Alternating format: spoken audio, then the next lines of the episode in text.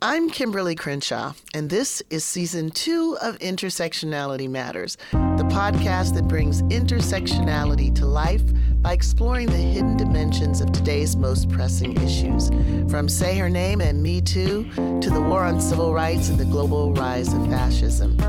This idea travelogue lifts up the work of leading activists, artists, and scholars and helps listeners understand politics, the law, social movements, and even their own lives in deeper, more nuanced ways.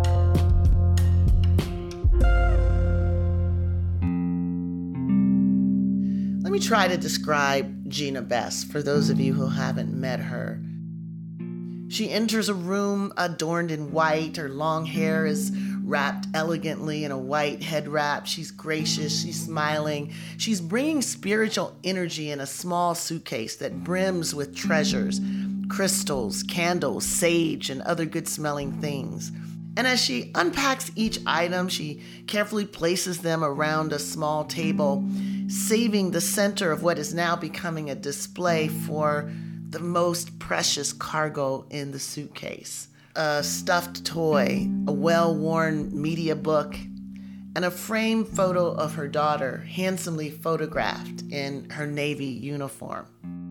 It's only the sharp intake of her breath when she pulls her hands away from the photo that the excruciating pain that she carries is revealed. It's the sound of a broken heart that radiates underneath her regal demeanor.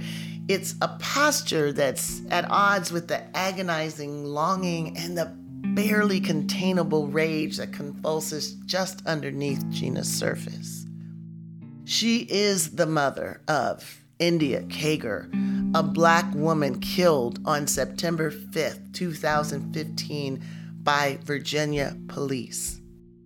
It's a story of police killing that is so savage so senseless, so sudden, so unnecessary, and so unjustified that it leaves terrified witnesses to the story knowing that in this quasi police state in which most black people live, anything can happen to any of us at any time. Gina's loss weighs heavy and it's a burden that's not eased one bit by the obscurity that surrounds this horrific tragedy. It raises the question of whether her stolen life meant any more to a society that basically yawned than it meant to the officers who disregarded her very existence in their relentless pursuit of the man she was with. Gina lives with this awareness that the child she birthed was reduced to collateral damage in the eyes of the law, an excruciating recognition that her words convey with stunning clarity to anyone who has the opportunity to hear them. Last week, India would have turned 32. Like Breonna Taylor, who was nearly the same age as the 27 year old India, her death would also be chalked up to collateral damage. Like Breonna's case, the cops responsible for taking India's life have not been fired, they've not been prosecuted. Unlike Breonna, India's story hasn't garnered much attention, and it's a loss that compounds the loss of India's life. So we wanted to take some time to sit with Gina on the eve of India's birthday, both as a memorial to India and also as a moment to reground Say Her Name in the real stories of Black women whose lost lives barely register. So here, here's a person who served her country, um, a mother, an artist, someone like that. One wouldn't expect to ever get a call no. to say that she'd been killed by the police. How did it happen? On um, Labor Day weekend, a few days before, Angelo Perry had traveled here to Maryland to meet baby Roman. So baby Roman was how old at this point? He was four months old, and Angelo hadn't seen the baby, had not met the baby. India was living here, and actually, India did not know that he was married until after the baby was born, and his wife did not know about the baby, and they found out later again, he kept that from both. Mm-hmm. But he came to meet the baby. and wanted to take beautiful Roman, they called him Jelani, um, to Virginia Beach to meet his family. And they went from house to house introducing baby Roman to Angelo's family. There are different locations there. But unbeknownst to Angelo and India, the Virginia Beach police were pinging his cell phone. They were pinging his phone and following that. And they tracked and, him. And why were they following him? Because they said that they got a tip from a confidential informant that he was on his way to commit a crime. So by this point, they had gotten with a four-month-old baby, baby in, in the, car. car. Yes, yes, that's the story, that's the narrative that the police put out, and therefore they had assembled. This is Labor Day weekend. They assembled the entire Virginia Beach SWAT team, highly trained and surveilled and watched India as she went from house to house carrying baby Roman's car seat in and out of the house. So they are aware that this idea that he's coming to commit a crime they're aware that there's information to contradict that or at least minimize the intervention because they see India and they see Roman going from house to house with him. I, I, am no criminal lawyer, but it doesn't sound to me that a tip constitutes probable cause for them to initiate an arrest, which seems no. to me the only justification for the intervention, any justification is trying to effectuate an arrest, but nope. there's no probable cause, no reason. Okay, so so they're following India. They follow them for what three hours? Yes, three hours. And the question was brought up: Why didn't they, if they wanted to arrest Angelo Perry, just do a traffic stop? Goes back to your probable cause. They had none, so they followed India. So she drove to a Shell India gas. India was driving. India was driving her car. Her car her 1990 whatever Cadillac. We saw video of India getting out of the car, going into the Shell gas station. She stayed in there for almost five minutes. They did not make an arrest at that time, although they could have. She was in the store and they were separated. They could have arrested him and do a takedown if they wanted to. They chose not to. They wait till India gets back in her car, drives to the 7 Eleven, and at that point, in an unmarked SUV, they launched the attack first. They wanted the element of surprise, which is why they ran into the back of her car with such force that old Cadillac was lifted up. You could see that impact. Then they threw the flashbang grenades, and then you'll see four SWAT officers in full gear, helmets, rifles with the flashlights on the end of it. The rifles, they jumped out of the back of the van, and then they ran to the car and fired over 51 rifle rounds into India's car and Angelo Perry. And they later one rounds. Yes, ma'am. And the Virginia Beach Sheriff Chief, excuse me, Jim Cervera said that it was an accident, that they did not intend on killing India. But they certainly did intend on throwing flashbang grenades. And one thing is very clear if she were white, it would not have played out that way. What do you Unbe- think would have happened? What do you think would none happen? None of that. They would have given her none of that. First of all, they wouldn't have called a SWAT team with a white woman in the car with her baby. You know the outroar that that, that would have caused. Look what happened with Justine, and they threw that officer in jail. Justine, Justine Damond. Justine the one Damond, black, just yep. to point out, is a white woman who was killed by a police officer in Minnesota. That police officer was a black police officer, yep. Somali He's behind uh, bars now. He's behind bars right now. But you name all the black women, all of the ones, and is none of them. any. Is there any police officer who's behind bars for killing a black woman? No, there are none. So, talk to us a little bit about the communication that you've had and had with the police department. What did you hear? When did you hear it? And what has your relationship been with the police department that took her life since then? All right. First of all, we were asking for the video. They wouldn't release it. So you've still not seen the video? Not the real authentic one, no. And I don't have India's belongings, her sketchbook, her phone. All the things that she had with her. Nothing. I don't have her purse. I have nothing. And and why is that? These are her personal effects. Why because, don't you have them? Because the attorneys said that to give them to me now is a biohazard because of the blood and these are my daughter's belongings. I want them, even the car, all of that. And I had been up, let me just share that that night before, a mother's heart knows something's wrong when something's going on with their kids. I couldn't even sleep. So I knew something was off. And I was up at like 1.33 in the morning, finally drifted off. It's like something doesn't feel right. It's just this strange vibe. I just felt something was wrong. Finally drifted off to sleep. It was after three because I remember I was gonna watch something on Netflix and and then around seven something, uh, India's face shows up on my phone. And I said, India? And it was Richard. And he says, Gina, India's not with us anymore.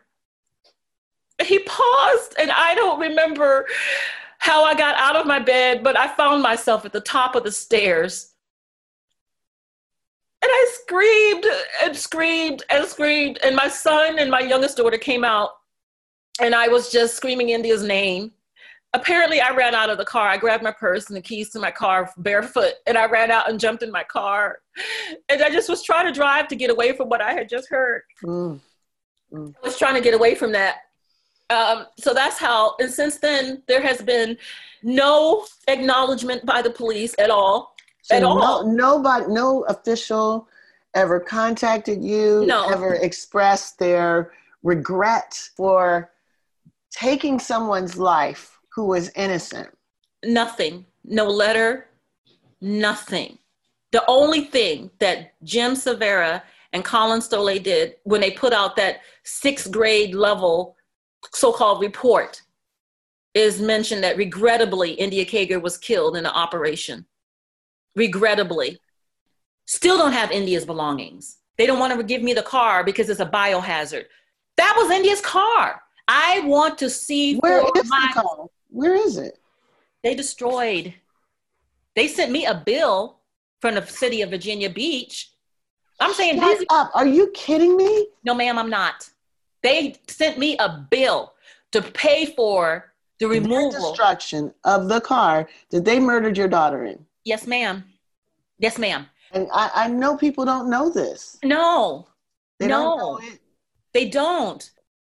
What came out in trial was why did you all continue with this operation even when you recognized there was an innocent woman and an innocent baby? There was a baby in the car. That was asked.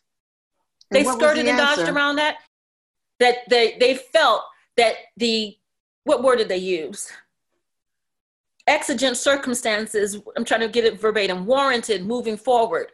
Here's the problem with that there was nothing exigent. Only thing was exigent was they were getting hyped up and ready for their kill and no innocent person's presence was going to change that trajectory. And then the chief, when he made his news conference, said that the officers involved are going to need therapy because this has impacted them. Oh my God. But nothing mentioned of India's baby. Jim Cervera mentioned that those police officers, he was concerned about the mental being of the police officers on the killing. Nothing about India, nothing about the baby, Nothing about India's little sister, India's big brother, me as India's mother, India's nothing about our family.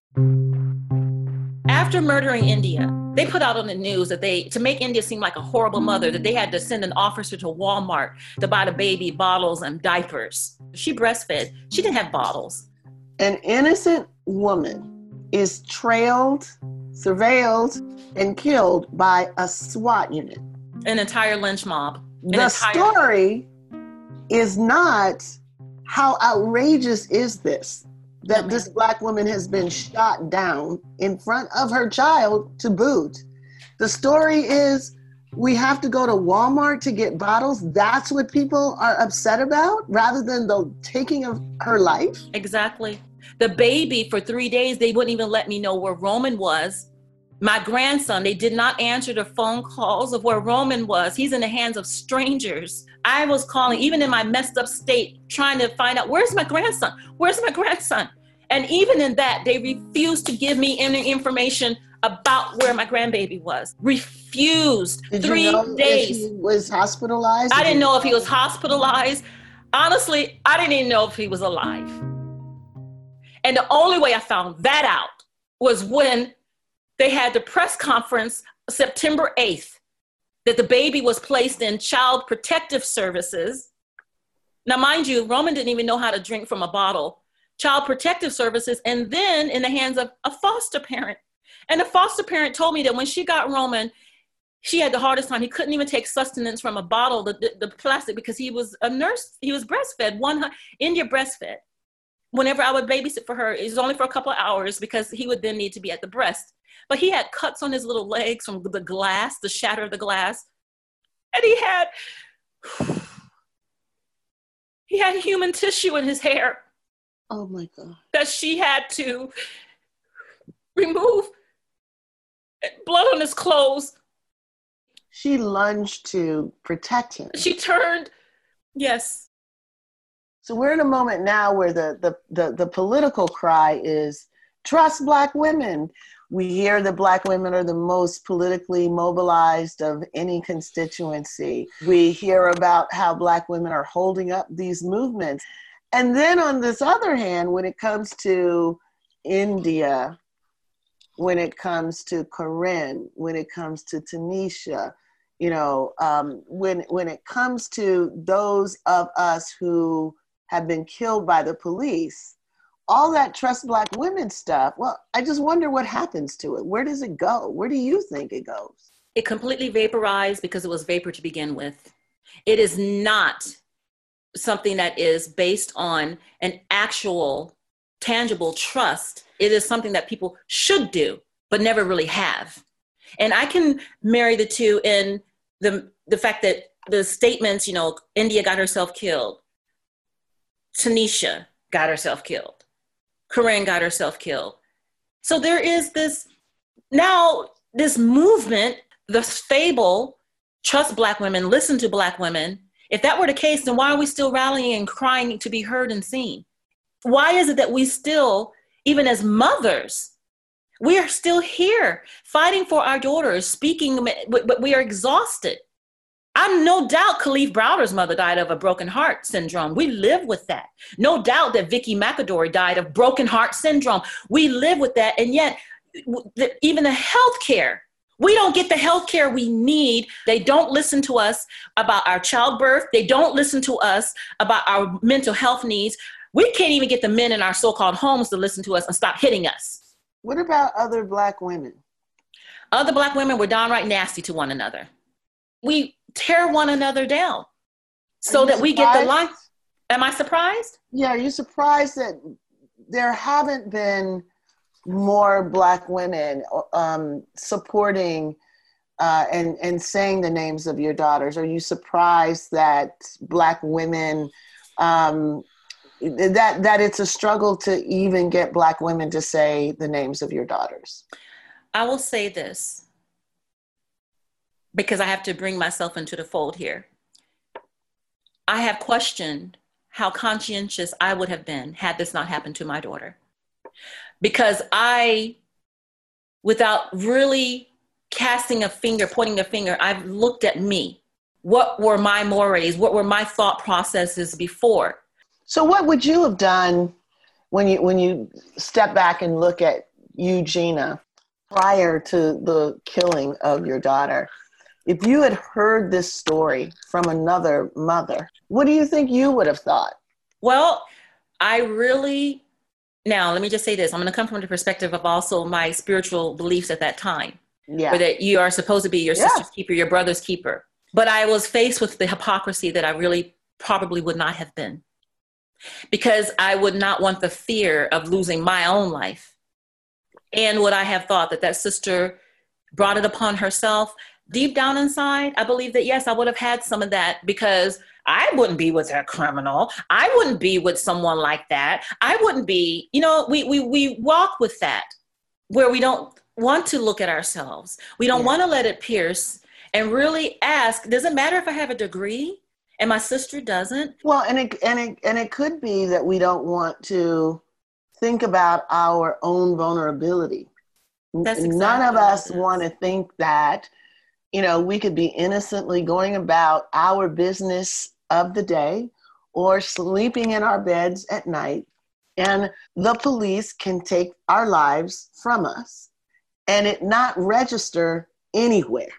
And that, I think, is one of the reasons, perhaps, that drives this effort to distance ourselves we want to think that we could exercise judgment out of this risk you know mm. and the mm. reality is that you know there's no exercising judgment that's going to get us out of this risk if police are able to kill people in their homes because of a botched raid or open fire on a car with a woman in it who they know is not suspected of anything if they're able to do that to them they could do it to any of us and that's a hard reality i think for many of us to confront so we find some other way.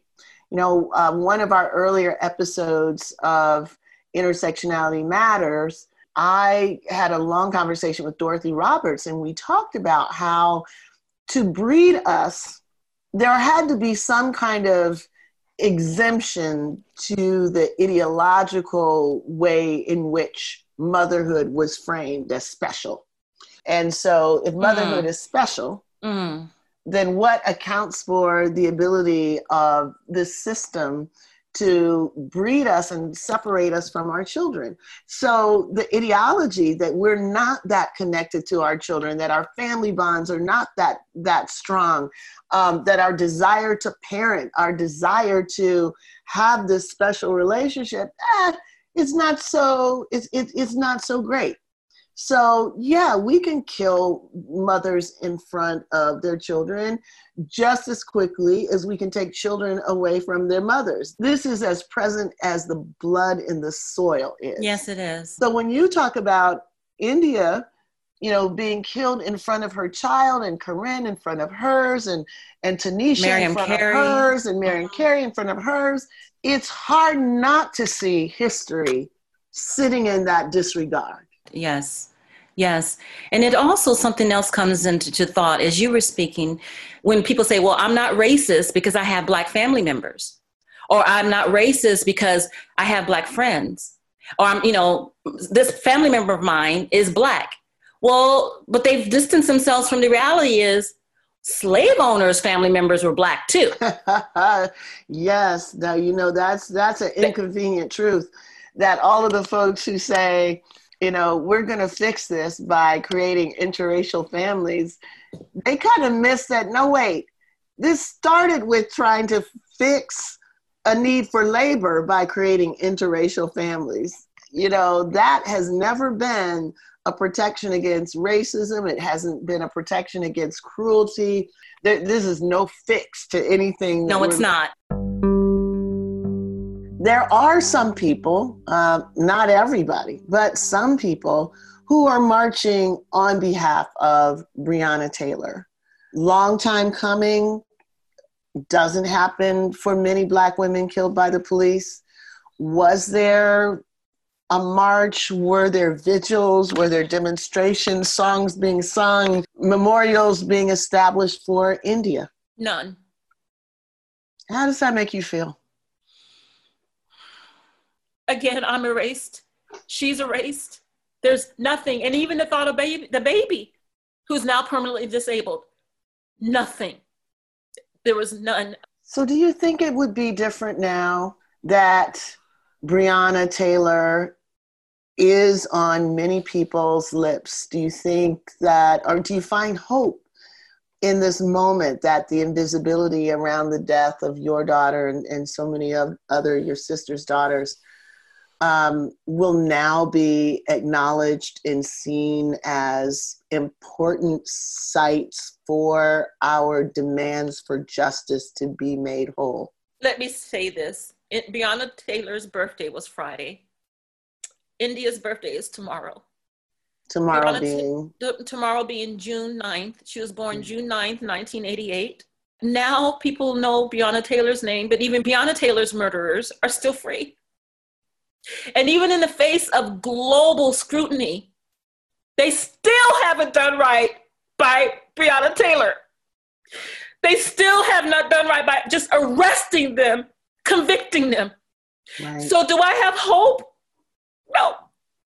But do I want to have hope? Yes. I want to believe that people will start to say, it could have been me, my baby, my daughter.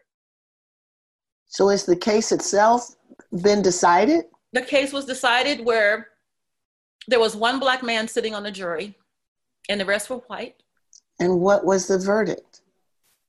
They allowed the officers to walk.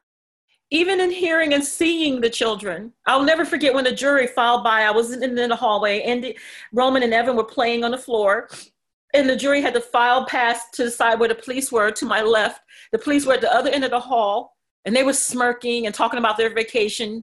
And so this and this wasn't a criminal case. This was the civil case. Civil case. They refused to file criminal. So no charges. one was ever charged criminally. No one.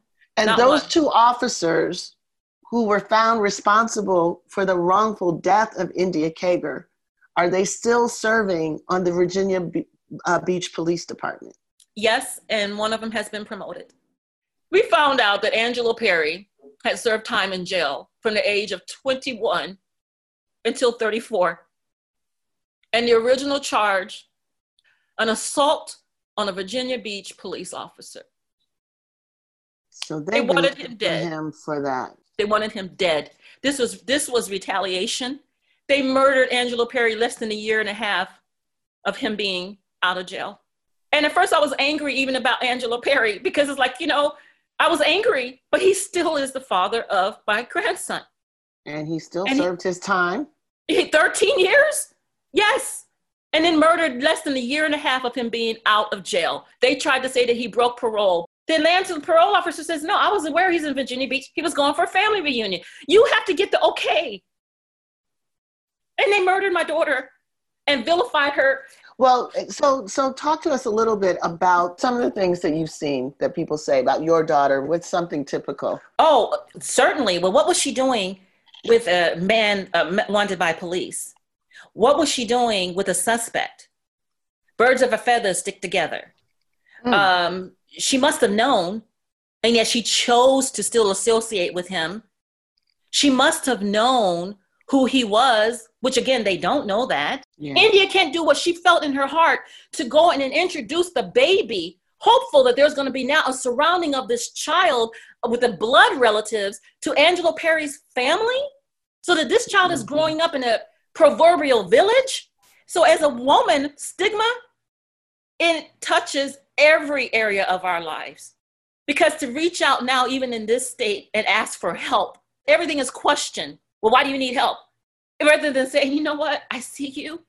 I hear this often. I can't even imagine. I'm like, you don't want to imagine. My daughter was murdered in front of her baby, and the baby's screaming and crying, ripped away. And we are murdered every single day, even in the midst of fighting for our daughters, fighting for our loved ones. They still kill us, they still vilify us, they still paint the narrative that we deserved it, that India deserved it, because she shouldn't have been where she was. Wrong place, wrong time, wrong person.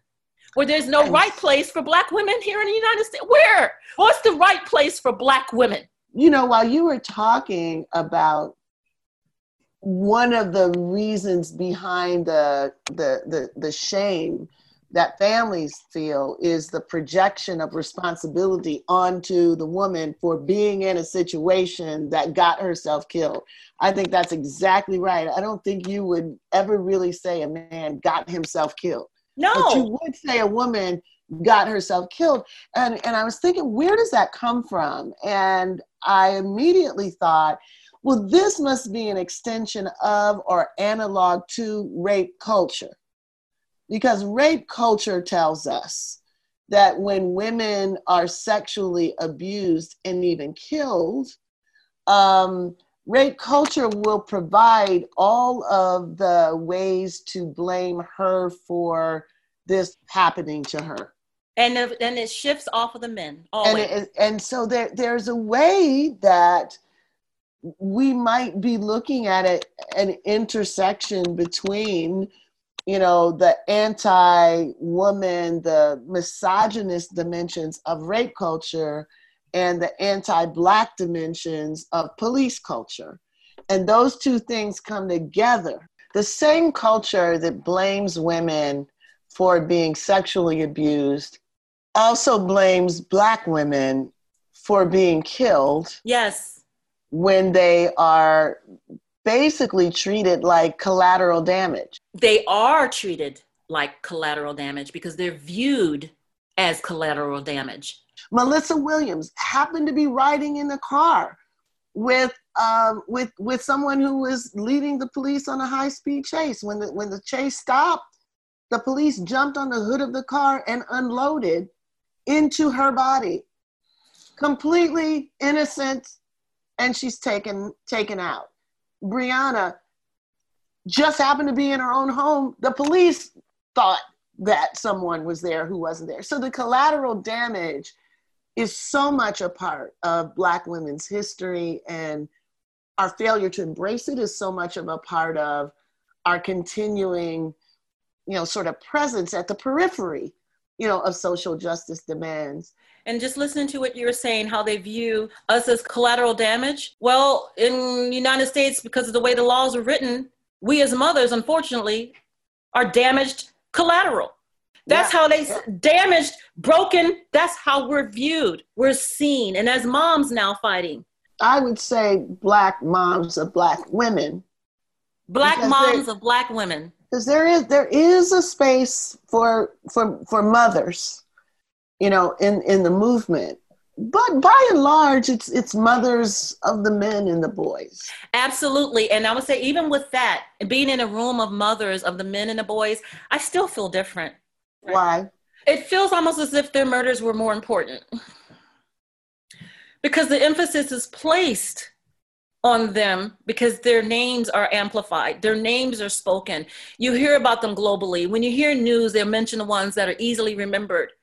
The only female up until until uh, Tatiana and even Breonna was Sandra Bland. So I feel once again in, invisible. I have to be sensitive to the other mothers, again, cognizant of how they feel because that was their son. Yeah. But that was my daughter. And our daughters' names are not, they're not on the lips of people, they're not on the tongues of people. You know, th- just this past week, I did, I spoke for my daughter, and I asked the people in the audience to raise their hand how many heard of India Kager? And this is where I live here in Columbia. It was Black Lives Matter here in Columbia. And where, from my standpoint, maybe 15 went up. Out of a group maybe, of how many? Oh gosh, it was thousands there. I want them to say her name too. Yes. I want them to know what they did to India. I want them to know what happened to Miriam Carey and and Shelly Frey and Tanisha Anderson I want them to know these, but that's not what comes to mind. So you can understand how it feels out of mind, out of sight, forgotten. I recall when uh, some of you went to the Women's March, there was some hope that when, say, her name came on, that you would hear the names of your daughters as well. We did not. They ignored our daughters and they pushed forward the names of the men and this is in the middle of a women's march. You know, as you pointed out, Sandra Sandra Bland's name I think was mentioned, um, and Mya Hall's was mentioned. A friend of Mya's came, uh, but from what I can recall, no no mother of a woman was like your the mothers of say her name were not you know part of that. We didn't you even know, get an invitation this is a moment where there is outrage. There is a call for, you know, people to say her name, but it is almost routinely then broadened to say his name, say their name. Yes. Um, and support is being generated for say her name, but not necessarily support of black women led institutions and organizations that exactly not space. no no it's diverted and it is co-opted I'm, I'm trying to find another word it is diverted it's like say her name. Is are you all doing this just to is is now? I'm trying to find the moment where you're going to forget us again. You're forgetting us even in this moment. So talk about the role of say her name's mother's network. The mother's movement gives us a place where we have no other place. This was carved out and designed to allow us where we get amongst one another and we could look at our sister, look at our fellow mother, our sister mom, and we see one another in a world that doesn't really want to see us and doesn't want to see our daughters, or else there would not be the need for us to then have to seek solace without the judgment, without the stigma, without the side eye look that somehow my daughter and all of us, our daughters, did this to themselves. They asked to be murdered and they got what they deserve. We almost have to give ourselves permission to even allow ourselves to be to have some enjoyment. And then to see what the Say Her Name organization has done in portraying what our daughters' lives would have been. What was that like when you saw that? What was your experience? You all like? had put together a play where actors read about our daughters, fully immersed. And one of the actors who played my who played me wore a crystal of mine, and then to see that mother, and then to turn around and see the audience and how they were transfixed. I came back home to Maryland feeling I'm trying to maybe validated is the only word, but mm-hmm. remember yeah. that the yes we is to see our daughters played by actresses portrayed. And then i took a moment and i had to allow myself and i just went into imaginary. When i held the actress who played india i allowed myself for a split second to be embraced by india again mm-hmm. and that did such good for my heart I took that with me and I hold on to that. So say her name in helping us have a space where we connect with other mothers and, and loved ones, where we can connect and sit and have a space where we're not forgotten, we were remembered with purpose. Is so many levels to that. and I'm so appreciative. Thank you. Do you remember uh, when you first came? Do you, do you, does anything stand out? that you recall being invited in, what you thought yes. was going to be, what it turned out to be? Oh gosh, I felt so good. I really did. I just felt like finally, and it was months after India was murdered, but finally, appreciation is understatement. I felt good when I really felt guilty about feeling good because mm. all of the emotion that I really had at that time was always sadness and always the oppressive heaviness, the thick choking grief. And just for a split moment, just for a split moment, it's not that we forgot that our babies were murdered, but I felt like a woman. Mm-hmm. I felt relieved. And then when, and, and even when to see India's name and all the other women and other mothers in a beautiful hotel, just the way that we were treated. I couldn't have made it through even this far without saying her name. There's no way. And even the shirt, and then just saying, you know, black women are killed by police too, which is what it says up here. Black women are killed by police too. There's an inclusion there that we weren't getting anywhere. There's an authenticity that is different with this organization. You feel the difference. Like our daughters are queens, as they are, and they're treated with that royalty and we are all together in that space of safety. I feel safe. I felt appreciated. I felt acknowledged. My baby put, was remembered. You know what? Let me say this. We regain a piece of our hearts back. Mm. That's what it is. We regain, every time we get together, we get a little bit of our heart back. And I think a lot of people um, would probably be surprised. Like in the play, we first see you all dancing Yes. You're singing. Yes. Um, I mean, that's real. It's, it, you know, it's almost like a celebration, even though we know why we're there. Yeah. But it is a different type of celebration. We know that our daughters were killed, as they should not, but they were. But when we are in that sister circle, it reverberates, and you can see the teasing and the joking, and how Vicky would just keep us cracking up she sure you know, oh my gosh. I when we did the karaoke and we were all and it was just such a relaxed again, we don't get that. And you know, you all saw another side of me that you hadn't seen. we can we can speak on it. it was, we, we, we were in California. We were in California. Oh, that's all I'm gonna say. We were in California. we were in California, and it's like, whoa, wait a minute. Okay, well, Rhonda had seen a glimpse of. She had already seen that. Okay, but it really is like okay, I can peel back these layers. Yes. Because I'm yes. amongst family, and again, it's family by choice, intentional family by yes. design, intentional that there is this very sacred belonging that we're all a part of this We are really, and I remember when Vicky cussed me, I said, "Bitch." You and you know because it was something, but then she was like, "Oh, oh, oh, oh, oh, Gina, uh, don't work the hoodoo on me now. Don't work the hoodoo." And she started doing this, but it was something that she's and it, we had a ball. I mean, we were up and uh, we were it was so funny because Vicky would just no holds barred say whatever she's going to say, she and we were talking about how you know, well, some of the things we miss, and I was like, well, I forgot how to do that. Okay. Oh, and what okay. she and what she say? I can help you remember. I'm like, oh, yeah. I feel like I was like, oh, but you know what? It was just so much. oh, I can help, honey we can go buy you mm-hmm. one if you need one. I mean, it was just the way that she just. I miss yeah, her so much. I do. And I'm gonna tell you that the irony. Uh, I don't know what should we call it. That she died on September 5th. Yeah. The same day. That day was rough. It was. Oh. Yeah.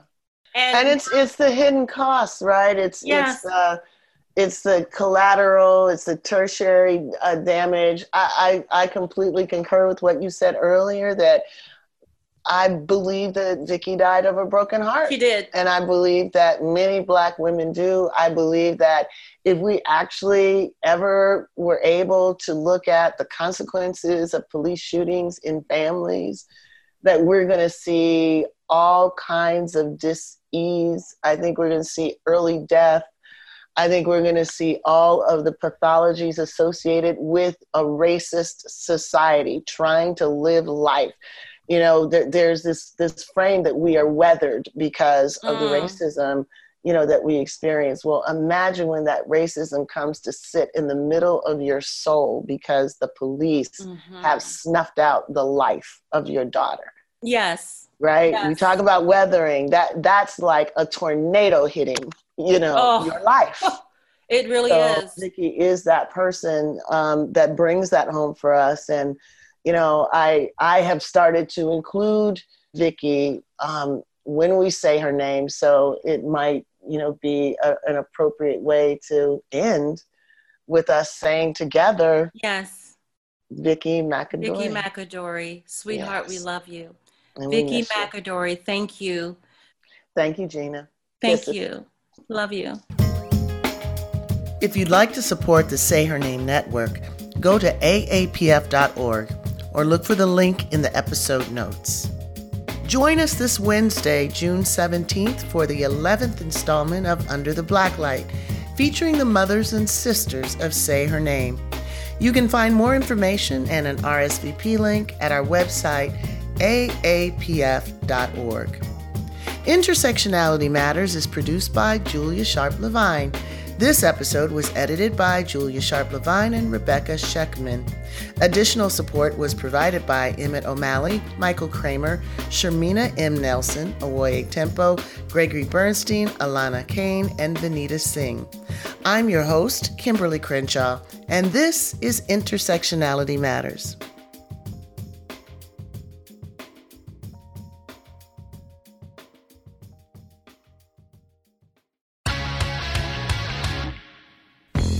Louis Scarcella was the greatest homicide detective of his generation. I am the protector of these people. I am the guardian that they need. Derek Hamilton was the best jailhouse lawyer of his. And the law was my girlfriend. It was all I had. What happens when a group of convicted felons take on the cop who put them away?